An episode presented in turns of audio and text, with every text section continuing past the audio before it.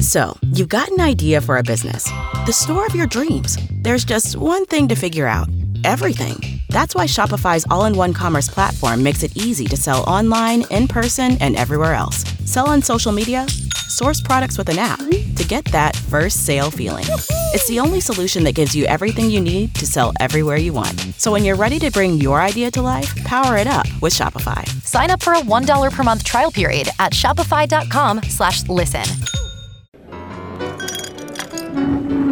Welcome to the Three Martini Lunch. Grab a stool next to Greg Corumbus of Radio America and Jim Garrity of National Review. Three Martinis coming up.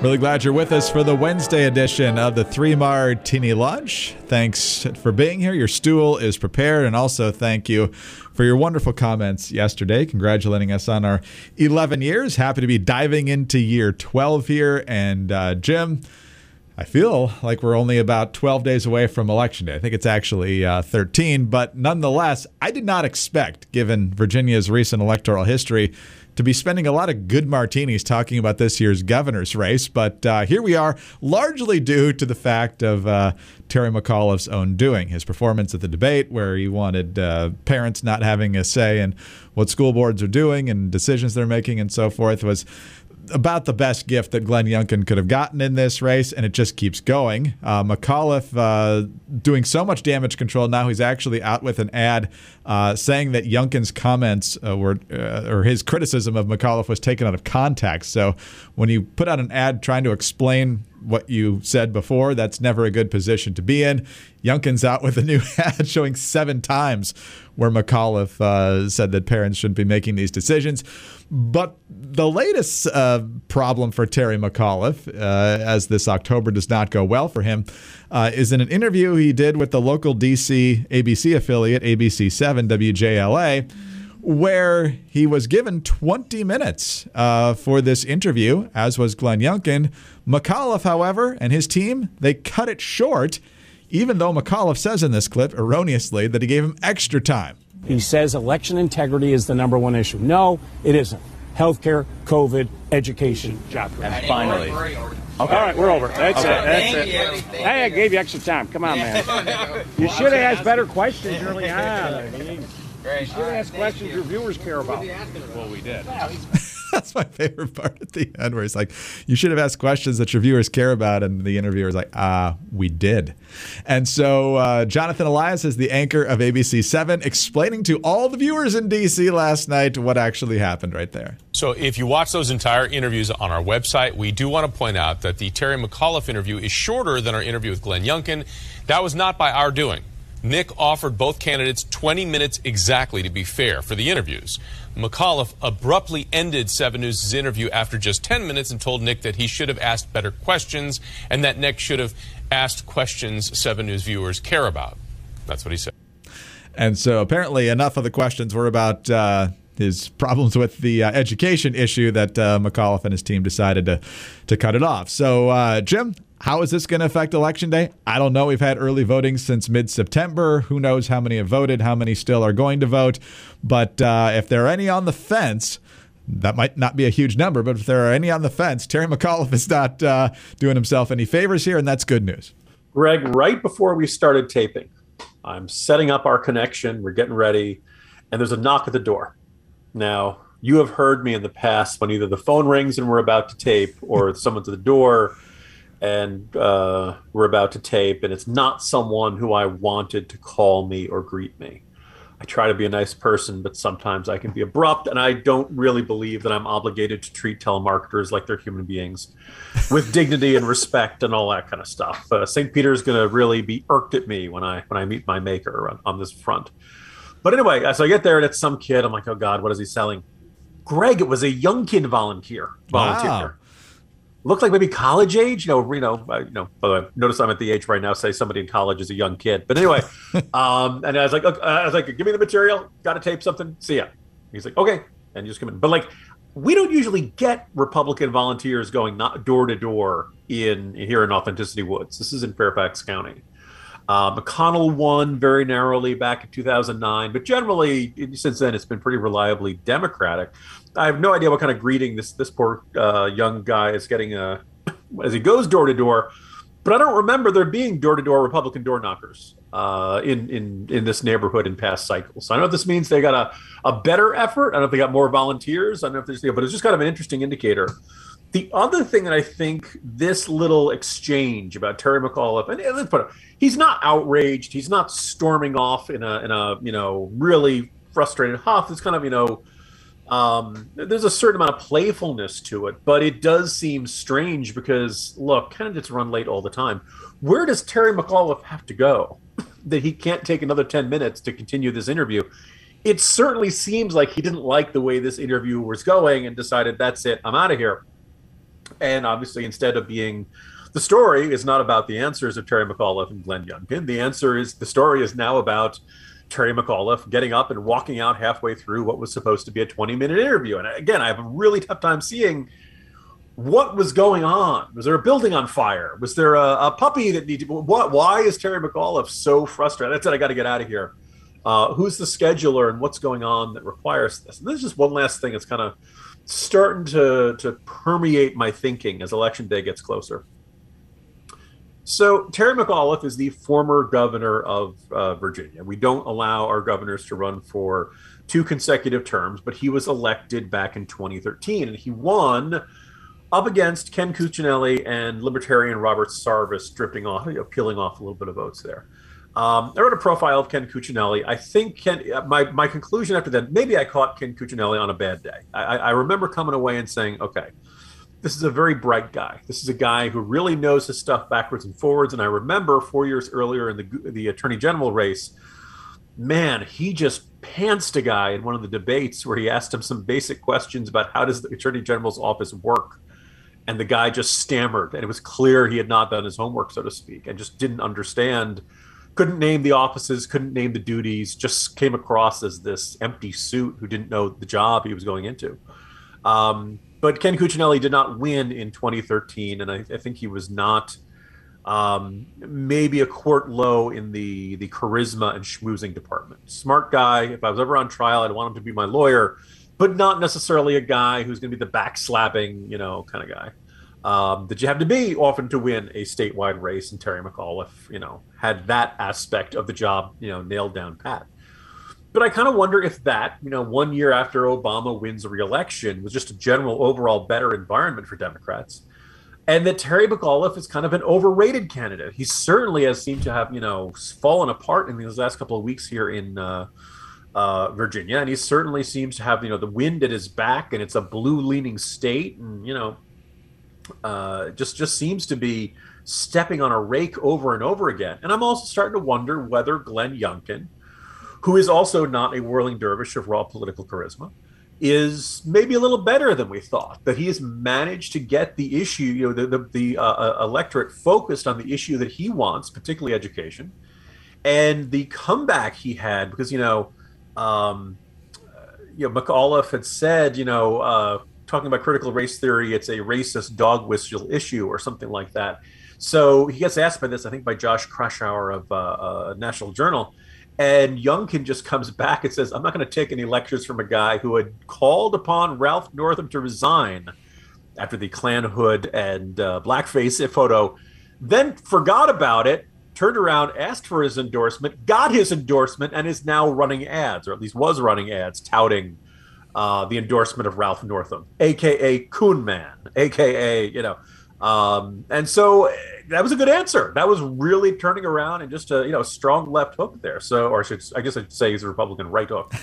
um, but added up, like, you know, maybe Youngkin's better than we thought. Maybe McAuliffe is worse than we thought. And, you know, storming off in mid-interview, that certainly is not an indicator that uh, Terry McAuliffe is feeling great as we head into the final stretch here. No, I think you're right about that. There's also the national factors, which also play into uh, Virginia. Last time, of course, there was the government shutdown, which worked to McAuliffe's advantage against Cuccinelli. And then Cuccinelli had momentum uh, closer to Election Day because of all the problems with the uh, healthcare dot gov site. But ultimately, uh, McAuliffe eked it out. Uh, Biden's obviously not doing great right now. That's why Mark Warner specifically went public saying we have to pass the infrastructure bill so we can help get Terry McAuliffe elected, which is exactly exactly not how politics is supposed to work in Washington, but uh, often does. And so, Jim, uh, we'll see. I mean, Virginia has been um, pretty blue in statewide elections. So if McAuliffe can squeak it out, I think Democrats are going to learn exactly the wrong lesson from this and go pedal to the metal for the next year uh, and, and and not find the same results nationwide. But uh, maybe maybe Youngkin can pull this off. And if he can, the narrative will be vastly different. Mm-hmm. Well, as Jonathan Elias said, you can watch those uh, videos online at their website. But when you go online, sometimes you make assumptions that aren't actually true, like browsing in incognito mode. You think it's safe, but is it really? I mean, it's part of the Chrome browser. They're all Google products, and Google's made a fortune by tracking your movements online, selling your information to uh, retailers and stuff. And, um, you know, your privacy is not as private as you think it is. There's even a five billion dollars class action lawsuit against Google in California where it's accused of secretly collecting user data. Their defense? Incognito does not mean invisible. So how do you actually make yourself as invisible as possible? You've got to get ExpressVPN. It turns out that even in incognito mode, your online activity still gets tracked and data brokers still get to buy and sell your data. And one of these data points is your I P address. Data harvesters use your I P address to uniquely identify you and your location. With ExpressVPN, your connection gets rerouted through an encrypted server and your I P address is masked. Now, every time you connect to ExpressVPN, you get a random I P address that is shared by lots of other ExpressVPN customers. That makes it much harder for third parties to identify you or harvest your data. Best of all, ExpressVPN is super easy to use. No matter what device you're on, whether it's a phone or a laptop or a smart T V, all you have to do is tap one button for instant protection. Reliable protection could not be easier to set up. So if you really want to go incognito and protect your privacy, secure yourself with the number one rated V P N. Visit expressvpn.com slash martini, and you'll also get three extra months for free. That's E X P R E S S V P N dot com slash martini. Go to expressvpn.com slash martini to learn more. All right, Jim, let's move to our bad martini now. And uh, for anyone who's had anything to do with energy prices in the last, uh, well, really nine months since uh, Joe Biden took office, uh, you know that they're a lot higher than they used to be. And, of course, some of this was uh, very deliberate on Biden's part. Uh, day one, literally day one, scrapping authorization for the Keystone X L pipeline. In fact, just this week I heard that uh, the company that's building the pipeline actually dug up the pipe that goes underneath the Canadian U S border. So he's scrapped that. He's talked about uh, reducing the ability of energy companies to explore on uh, federal land. And ultimately, he wants to pretty much be done with fossil fuels sometime next decade. Well, there's that dream on the left, and then there's the reality. And thankfully, the Wall Street Journal has taken a close look at this because as uh, Biden and other factors are forcing our energy prices up, Uh, there's some truth that we all need to know. An energy price shock, uh, writes the Journal, is serving as a reminder of the world's continued dependency on fossil fuels, even amid efforts to shift to renewable sources of energy. Demand for oil, coal, and natural gas has skyrocketed worldwide in recent weeks as unusual weather conditions and resurgent economies emerging from the pandemic combined to create energy shortages from China to Brazil to the U K. This situation has laid bare the fragility of global supplies as countries drive to pivot from fossil fuels to cleaner sources of energy, a shift many investors and governments are trying to accelerate amid concerns about climate change. Ah, but here comes the problem. The transition figures to be challenging for years to come, energy executives and analysts say, due to a stark reality. While fossil fuel investment is falling, fossil fuels account for most energy, and green energy spending isn't growing fast enough to fill the gap. And it's not just the spending. The supply of renewable energy simply can't match the abundance, the affordability, and the uh, reliability of uh, the energy we do get from coal and, and natural gas. So, uh, Jim, it would have been nice if people would have acknowledged this reality before our gas prices shot up, um, I don't know, fifty percent or more at this point uh, from uh, when Biden took office. But hopefully somebody's paying attention. Greg, I remember not that long ago, say one administration ago, where we had this all of the above approach and the idea that, yes, we wanted to develop renewables, solar and wind and all that, you know, happy stuff that shows up in Democratic campaign commercials. And we also wanted to develop our, you know, natural gas, clean coal, you know, you name the form of energy, we wanted to do it. And hey, you know, boy, imagine if we built a uh, nuclear power plant and had zero carbon emissions. Yes, we have to deal with nuclear waste. Yucca Mountain sure would be nice, but, uh, or Yucca Mountain, Yucca, whatever. It'd be nice to have a mountain in Nevada. We could store all that stuff, but no, no, no. Apparently we're not allowed to do any of that kind of stuff. And we're just supposed to watch gradually increasing, or in some cases, dramatically increasing demand and not worry at all about supply. Now, all of this comes, Greg, as you know, not that long ago, we were like, oh my goodness, the United States was a net total energy exporter in twenty nineteen until twenty twenty. Now, this is, you know, the first time since the nineteen fifties we had become an, an energy exporter. Like, holy smokes, you know, this, this is huge. This is great. Remember how dependent we used to be on foreign oil, dependent on Saudi Arabia, Russia, Venezuela, all these regimes we don't like. We set this as a goal and we did it. And, and now all of a sudden we're running out of energy? Huh? Well, how did this happen? How, you know, not that much has changed. Well, actually, one big change over the head of the executive branch. But you look at these headlines, like there's never a good time to have an energy crisis. There's never a good time to have, oh, energy prices are going to go up really high. But this would seem to be a particularly bad one when you've got really, you know, runaway inflation on a variety of fronts, groceries and stuff like that. And this was over at Reuters just a day or two ago. Nearly half of U S households rely on natural gas for heat, and the average cost for these homes is expected to rise by thirty percent to seven hundred forty-six dollars for the October to March period from the same time a year earlier. The average cost of a home with natural gas last winter was five hundred seventy-three dollars, far cheaper than other major sources of heat. You know, like if you're already feeling squeezed by every time you refill the tank of your car, you're already feeling squeezed when you go to the grocery store. You're already feeling squeezed. You know, they can't, some talk, we've got, you know, places are going to have a hard time finding turkeys for Thanksgiving, empty shells for toys. Like, you know, you're just feeling squeezed everywhere. And now all of a sudden you're going to have much higher home heating bills? Are you are you kidding me? You know, we're going to have, you know, uh, it's going to make the Tea Party look like a, uh, a mild gathering uh, come winter. And I just, I cannot believe that we're seeing, you know, people like Jen Psaki crack jokes about treadmills being slow to deliver or some idiotic comment about the blue mug versus the purple mug, when these are the sorts of squeezes that American consumers are under right now. It, it's just absolutely mind-boggling. And deeply frustrating, Greg. Um, we'll see how this shakes out. Maybe it won't be quite as bad as they're projecting, but uh, at this point, I do not want to count on that. Is heating your home a high-class problem? That's what I can't uh, figure out here. But hats off to uh, Jazz Shah over at Hot Air, who has also uh, been looking at this because he's looking at uh, the alternatives to fossil fuels.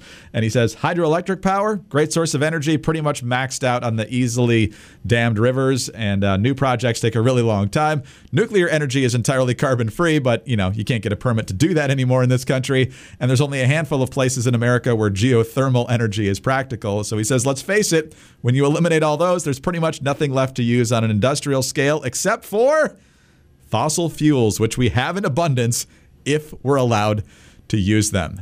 And to, to crack down when you don't have a replacement that's, you know, viable is just the height of insanity. All right. Well, while we're waiting for the Democrats to wake up on this issue, you can wake up on the uh, best sheets around, the Giza Dream Sheets from My Pillow. They're soft, they're comfortable. I don't know how many other adjectives I can come up with to just say these are the best sheets that we have. Uh, we love to uh, to sleep on on the uh, Giza Dream Sheets, and uh, as soon as it's time to wash them, we wash them, put them right back on the bed. And for a limited time, you can buy one and get one free on any set of Giza Dream Sheets when you use our promo code Martini at my pillow dot com. Haven't you been wondering what kind of sheets does Greg sleep on? Inquiring minds want to know. Imagine sliding into the most comfortable sheets you will ever own, guaranteed. They are made from the world's best cotton, grown only in a region between the Sahara Desert, the Mediterranean Sea, and the Nile River. Its long stapled cotton makes these sheets ultra soft and breathable. They're available in a variety of colors and sizes, machine washable, and they come with a sixty-day money-back guarantee and a one-year limited warranty. Now, for a limited time, you can buy one and get one free on all Giza Dream Sheets. Go to my pillow dot com, click on the radio listeners square, and use the promo code Martini at checkout. Or call eight hundred, eight seven four, zero one zero four to find deep discounts on all My Pillow products, including the My Pillow mattress topper, My Pillow towel sets, and so much more. Don't miss this sale of the year. That's my pillow dot com, promo code Martini, or call eight hundred, eight seven four, zero one zero four. Sleep better with my pillow dot com. All right, Jim, our last martini is kind of bad slash crazy, but mostly bad. And that's that we're probably going to end up with an agreement on a reconciliation bill. It won't be as horrific uh, price tag-wise uh, as the original three point five trillion dollars, but somewhere around the two trillion dollars mark, there seems to be excitement on the Democratic side, and that never makes me feel good. All of a sudden, uh, Pramila Jayapal of uh, Washington State, head of the House Progressive Caucus, is totally fine with that. And, uh, you know, somebody somebody got to the progressives on this, and so Uh, Joe Manchin's going to get most of what he wants. We're hearing stories that uh, the quote-unquote free college uh, might be uh, cut from this bill. Uh, Joe Manchin has said that he wants uh, some of the climate provisions taken out, which would be wonderful.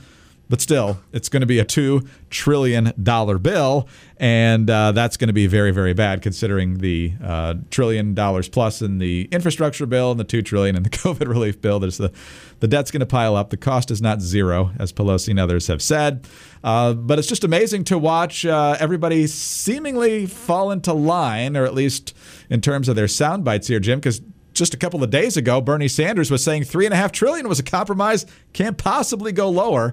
And now somebody's gotten in the ear of the progressives, and they're uh, seemingly getting close to uh, a consensus around two trillion dollars here. Greg, if we're looking for a silver lining, we can observe that, yes, a two trillion dollars number is significantly less than the three point five trillion dollars, which is significantly less from the six trillion dollars that the progressives had originally wanted during all this.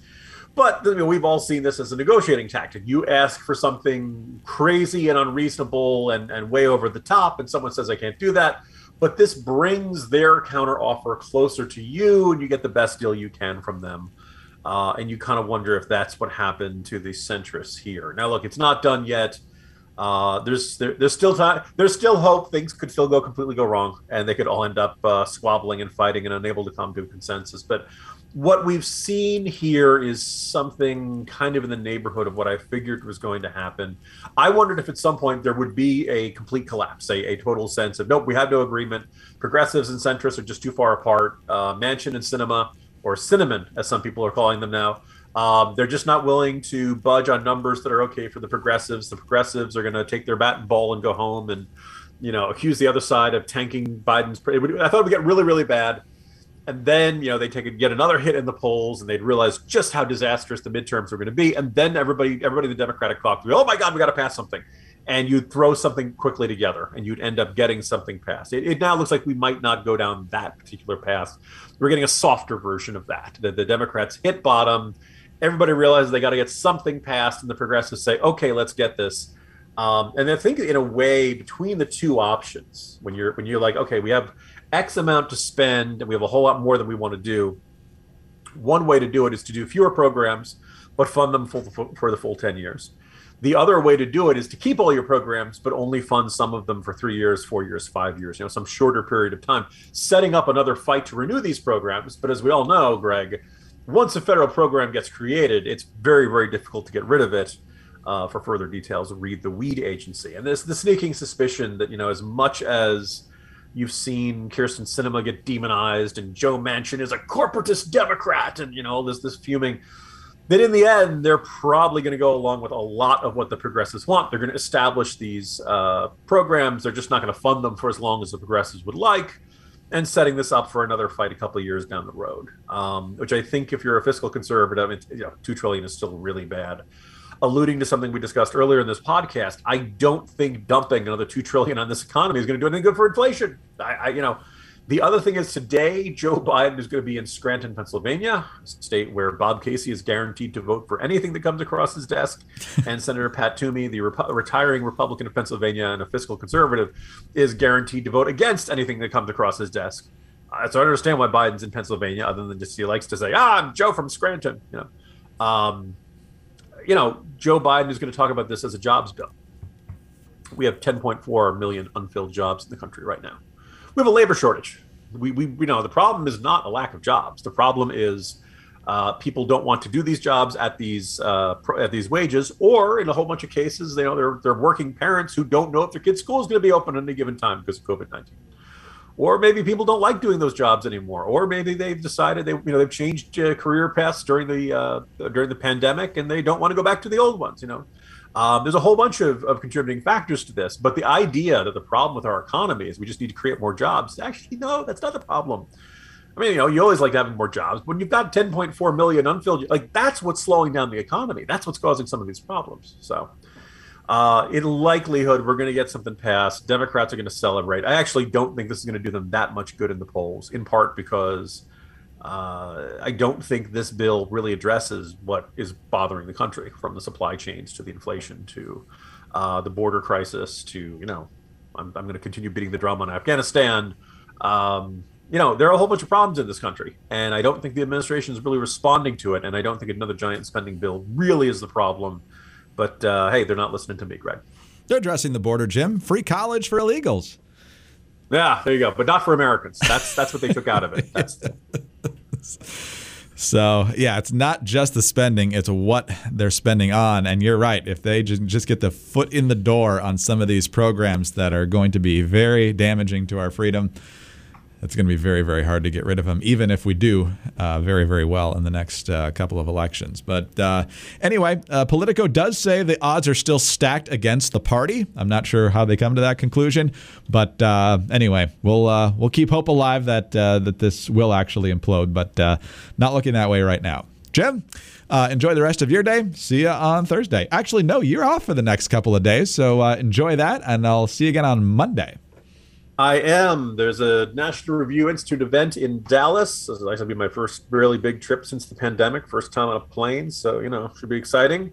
Uh, if you are listening to this and will be in Dallas, I look forward to seeing you. Otherwise, I will. You will hear from me on Monday. Greg, keep the fort. Uh, keep the fort. Keep, keep the fort down. I'll hold down the fort. Hold down the fort. That's what you're supposed to do.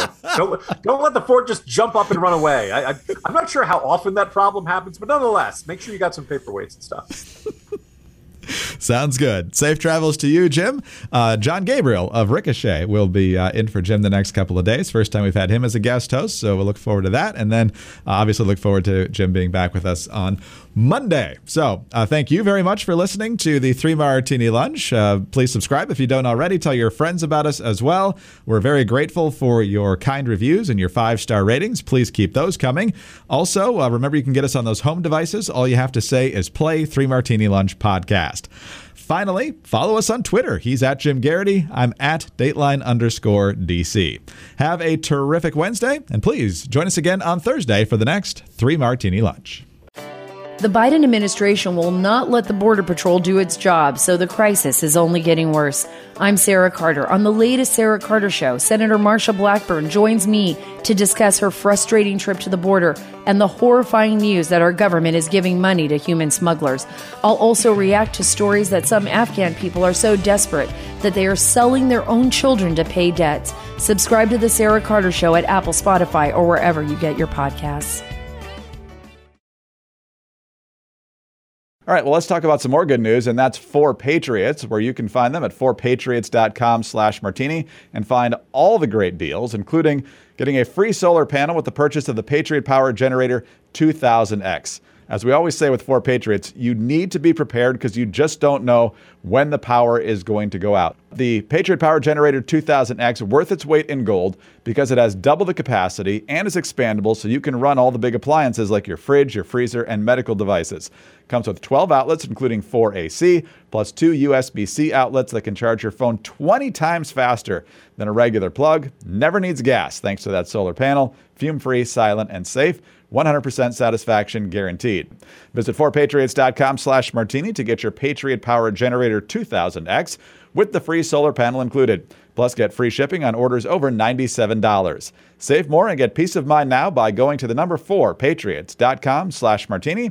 That's forpatriots.com slash martini. Hey, this is Todd Herman, host of The Todd Herman Show. You might have heard me on Rush Limbaugh's show, where I was a regular fill-in for about eight years. I now do a show out of the high mountains of free America because, you know, I got exiled from Seattle. Google Gemini correctly predicts the present day. Mind control matrix. The internet, television, even our phones wouldn't just be distractions, but tools used to manipulate the masses and suppress critical thinking. I said that correctly. Check out The Todd Herman Show every day on Apple Podcasts or wherever you get your podcasts. Cartels are exploiting Indian reservations to get into America, and our federal government can't be bothered to stop it. Hey, y'all, it's Sarah Carter from The Sarah Carter Show. I just got back from two trips to our southern border, and I want to take you inside a huge hotspot where thousands of migrants are coming into America every day. I was with a member of the National Border Patrol Council when the Border Patrol nabbed multiple illegal migrants who were breaking U S law, and I have the exclusive audio. For all this and more, subscribe to The Sarah Carter Show on your favorite podcast app.